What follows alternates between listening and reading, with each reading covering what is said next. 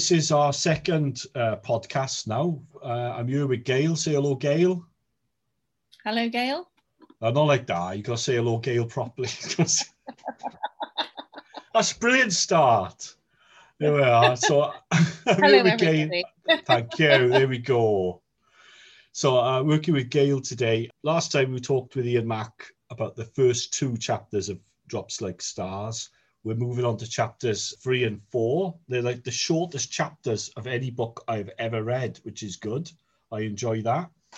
So today we're talking about the art of ache and the art of solidarity. They're the two chapters we're talking about. I, I quite like this book because it's short and it's to the point and it's got a good way of speaking about quite profound things uh, and deep things without using lots of complicated language. So I like that. So I don't know how you Mm. found this book so far, Gail. No, I love this book. Um, I read it a few years back and it stuck with me actually as a way of processing some of the, the feelings and sort of drama of life, really. Yeah, and he's got some good stories that allow us to kind of enter into things through the medium of stories and just to think about concepts in a visual way. I quite like that. So it, I find that a bit more helpful as we try and find meaning in suffering. So uh, in the art of ache, which is chapter three, uh, I love chapter three because it's literally a page with a picture. I, I quite like that. And he says in it, so much of our time we are surrounded by buzz and gloss and hype, and we slide down the surface of things. And he talks about the, the picture on page 58. Now, because this is kind of radio, right? The picture on page 58 is of New York, and it's all the neon signs that are up advertising the different shows on Broadway, basically. So he says, How does all that hype make you feel when you're standing in the middle of it? So I, I don't know about you, Gail. How do you feel when you're surrounded by hype and glossy signs and things? Well, I think the, the thing about this picture as well is the perspective it takes because it's mm. taken from way back and you're made to feel really insignificant and small against the, the backdrop of all this glossy, glitzy stuff. Hmm. and um, I think it's if I think it's the way I feel sometimes when I look at Facebook and you see all the lovely holiday snaps that people have of their perfect families sitting there all looking amazing um, all you know with, with their hair all looking great and um, and and I think why aren't my family holidays like that my family holiday snaps don't look like that they're not all glossy and and uh, glitzy and just beautiful. They're all a bit kind of real, if you like. And so I guess when I look at things like that, it makes me feel a little bit inadequate, if you like. Um, and I think it was, I was watching the other day um, a program, I don't know whether you know it, a sitcom called Not Going Out. Um, and it's there's an episode where they go on a family holiday. And we follow the journey from their home to the ferry port basically. It's a two hour journey and everything goes wrong. You know the child's sick they go the wrong way they go under a bridge and all the bikes get chopped off the, the top of the the uh, the car everything goes wrong and i think that's the reason why it connects with the audience because it's like most family life it's quite unshiny not like the versions we see in films and I think it's what we understand to be part of a real family and what it means to be connected in a family is not just all that niceness and the shininess, but all that messy stuff as well. What makes me laugh sometimes is when I see someone's profile picture on Facebook or whatever, because they've done the Instagram filter on it. I don't actually recognize them in the rest of the field. The, you know, I don't, I don't, when I meet them in real life, I don't know who they are because they look totally different. It's a bit like brides, you know, sometimes you meet the bride before a wedding and you chatting to her and all that. And then when she turns up on the day, you haven't got a clue who she is because she looks completely different. You know, it is that person because they're booked to come you hope you're marrying the right woman, but uh, you know they look completely different. And I think now we have the technology to do these sorts of things, to bombard ourselves with images of perfection and images of how we think things should be. we're, we're doing that more and more. And I think it does make you feel inadequate. I think it's it's designed to do that because if you feel inadequate, they can then offer us a false solution, which is whatever product they're selling. So it's a kind of cre- we don't actually in our society have many physical needs anymore because most people are better fed than they ever were. Most people have more material wealth than we've had in the mm-hmm. you know in the past in in Britain. I say most because there are a lot that don't.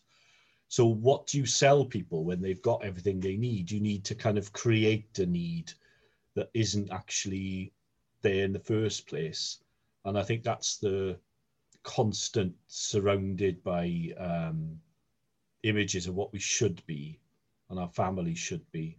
I was going to say, I don't know if you noticed pastorally, I always took it as a pastoral red flag when you saw somebody new from toddler group or whatever, where they, they, they put up these wonderful pictures of their their life or whatever. You always knew they were in a really bad place. so I always used to make a mental note to kind of give them a ring or go around and see them because it wasn't mm. what it was usually the opposite of what they were showing. But we only see that because we're priests yeah and i think i think that's there is something in that isn't there because we're not used to um the art of the ache we're not used to that we, we're not we're told that you know when we when somebody asks us are you okay you say yeah fine thanks well not too bad when actually what you mean is do you know what everything's falling apart for me right now but i can't share that with you because of this inadequacy this this thing about having to share that pain, that ache. But I think mm. that's why I like this book so much because this is where we connect with each other is in this ache and in this pain, isn't it? Yeah, and, and that goes back to what Rob Bell was talking about in chapter two, where he's talking about the art of honesty. And I think we do live in a world full of lies, in a sense of we're, we're conditioned to kind of be, become part of that and to, and I think that's the, the the central problem is that lies hurt us and hurt the people around us, and it isn't just about sort of lying to get out of trouble and things like that. It's actually about living outside of reality and changing reality to to make ourselves look good or to pretend things aren't happening when they are. Play a play a role with it. And i think that what I have noticed is if you are honest about who you are and honest about what's going on with things, is people latch onto that straight away and they, they, they think it's wonderful. So I think that's going on to the next chapter, the art of solidarity. I think that's where it's true that when we share an experience like suffering, that we get bonded together because we can't all want the same hair products or the same glossy holiday or all of those things but actually we all suffer in different ways but that that suffering can bond us together and one of the stories he tells in the book is about um, a situation where a crowd of people are asked to stand um, if they've been to Hawaii um, or if they drive a particular car. And people who would stand and do that, it doesn't really bond the crowd. But actually, if you ask the same crowd to stand up if they've been affected in, in any way by cancer, then this kind of binds, binds people together because they've shared the same um, suffering experience, shared the same pain. And that's where we can stand in solidarity with each other. Yeah, I, I really like that actually, because I think that's really at the center of the Christian faith is that to live in a world of perfection and comfort in the end becomes a very fake world and that's the world that we're being offered all the time is this this fake world of isolation of comfort and of control those three things mm-hmm. and i think that we're offered that all the time but it, you can't form a connection with with people or with anything or with God or with anything else if it's just this constant barrage of comfort and perfection. How we actually connect with people is through those times of either little bits of suffering or even extreme suffering. That's what relationships mm-hmm. are actually based on. And I think we've we've forgotten that now because we've kind of tried to make our God one of safety, where we create a environment where everything's lovely all the time, everything's safe, everything's fine, and everybody's really happy. But it seems to do the opposite. And I think that mm. that that thing about solidarity with each other is that's at the heart of being human. Because I often think this if God made a world where everybody was safe all the time and everything was sort of comfortable, you wouldn't actually be able to get married. You wouldn't actually be able to have kids. You wouldn't be able to have fun in some ways or make your own decisions or be free. You couldn't have those things. Mm-hmm. So the only way that he could redeem us is to be in solidarity with our suffering. So that's with Jesus. He is in solidarity with us. Yeah, and I think we talked a bit about this at Christmas, if I remember, about how Jesus came to us in the messiness of everything. Everybody was expecting this Jesus who was shiny Jesus, who was going to come and save the world by being the great warrior and this great king. And instead, he turned the tables on everyone. He, you know, he was not, he was a great king, but not in the way they expected. And he, he's, he walked the same paths with us. He's, he, suffered with us. He cried at the, the grave of his friend Lazarus. And so, in that way, he was with us. So, he understands our pain because he's lived it. Yeah. And um, it's not, he understands it physically, not intellectually, because he's he's done it. Absolutely, absolutely. We can all tell people about pain and what it means to lose someone close to us. But until it actually happens to you, it's really hard to understand that that ache from inside, isn't it? Mm. Um, and Jesus understands that because he's been through it.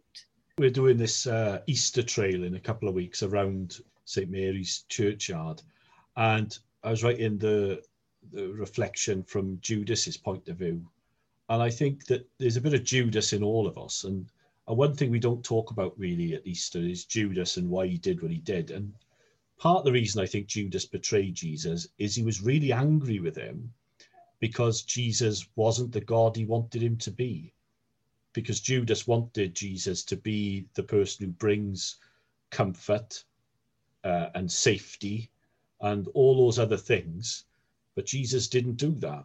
So he wanted Jesus to, to get the Romans, to make the uh, people of Israel safe from all that persecution. He wanted Jesus to do stuff, to magic things to happen. And we all want that. We all want God to, to magic the bad things away. Be good if he magic COVID away. That would that would be a good start. Magic my kids back to school. That would be good. But we, we do want that. And with that comes that sort of rage at God. And I think that's what Judas feels, which is, I think, why he, one of the reasons why he betrayed him. Even in that, is Jesus understands what it's like to be betrayed, to be let down, to be utterly alone. Humiliated. Uh, yeah. Yeah. To be humiliated, shamed. To be at the bottom of everything. And I, I think that's the that's the beauty of it really, is to stand in solidarity with those who suffer. And and that's what mm-hmm. god is calling us to be as christians to make jesus visible is to be with those who suffer. And that doesn't mean sort of solving problems for people a lot of the time. I think it just means sort of just being there with them and understanding them. I agree. Mm-hmm part of us wants to like it's good to solve people's you know solve problems and sort things out i suppose. But that's not actually what god is doing in jesus. He's being with us in solidarity with us which actually is in the long run the nature of what it is to be human.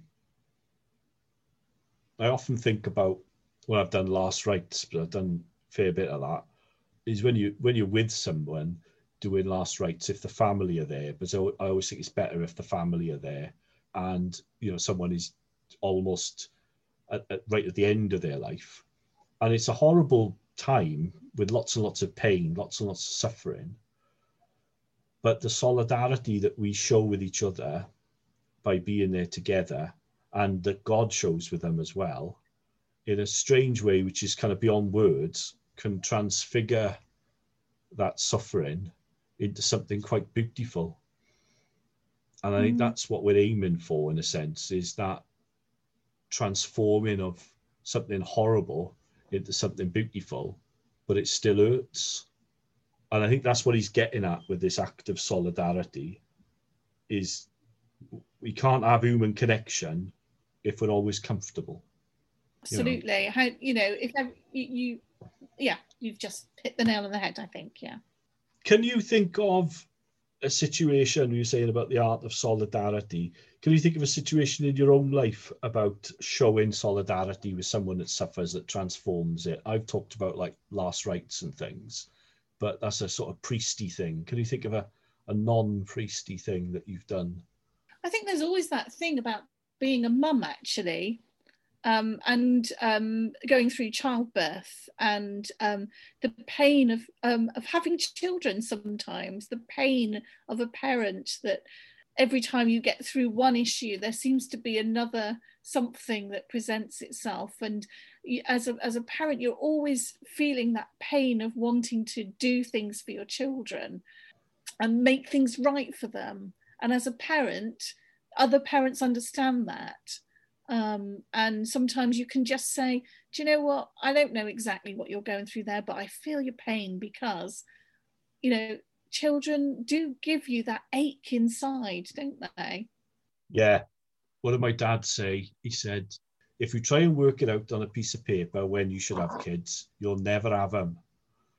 And I think what he's saying mm. with that is it's always a risk and it never sort of works out the way you think it would or you want it to.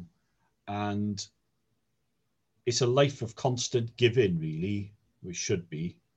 Um, that's yeah. our goal as parents: is to constantly give all the time, and and hope that uh, hope that they reciprocate, hope that they give back. But that's that's a hope, you know. And well, I'll say that I was a kid once. Absolutely, I was yeah. I was a teenager once, you know, and that's the way it works, isn't it? And post that as well. I, I, I quite like teenagers. I don't think they're that bad. I think they get a bad press. In a world that's all about pleasure and a world that's all about comfort and safety, do you think you could be a parent if we banned if if I had a magic wand, right, and I got rid of all pain, right, yeah, and I got rid of all sort of betrayal or anything else like that, all sort of negativity? Could you be a parent? That's the question. Well, I don't think you can because I think it's the it's the it's the pain that connects you, isn't it? It's the um, the, the the things that you go through together that makes you stronger. So you might go through something which is really really painful as a family, but if you work through it together at the end of it, very often you come out with a new understanding and a new relationship. And that's what all relationships are like, aren't they? Human relationships and relationships with God.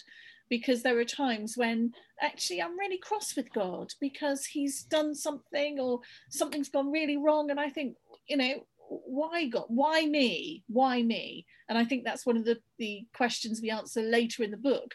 You know, why me? Why now? And then you know what Rob Bell says is why why not really? Um, but actually when you come through that situation and you work through it together through prayer or through talk with your family that's when that relationship becomes stronger I think. Yeah it's it's, it's got to exist isn't it? You've got to have that you've got to be honest with God. I think a lot of people struggle with that. The monks were always very good at that. They said go and have a shout at God go and tell him and be honest about him. Uh, because he is really annoying.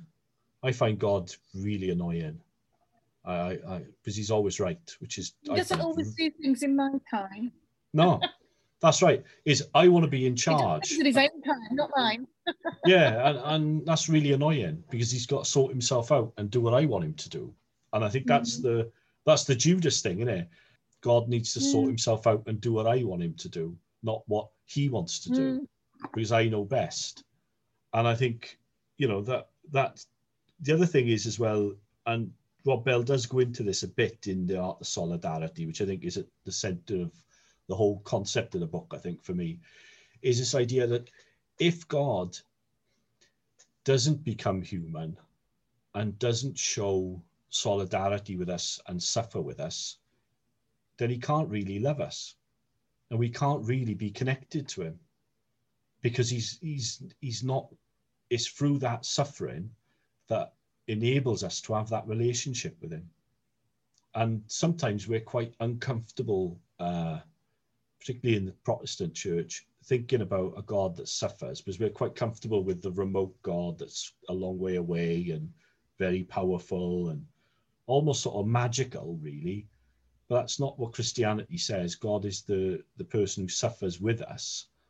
And really, when you think about it, God can't love us unless he suffers with us because that's the way mm-hmm. where those human connections are made it's the only way to do it logic you know mm-hmm. you know so but to choose to do that in such an extreme way that jesus did i think that once you get that it shows us the commitment god has got to us as people that he's willing yeah. to do that to choose to do that because he didn't have to bother he didn't have to bother to give birth to a universe in that sort of sense Mm. And having two kids is hard enough, uh, and they never say it's fair.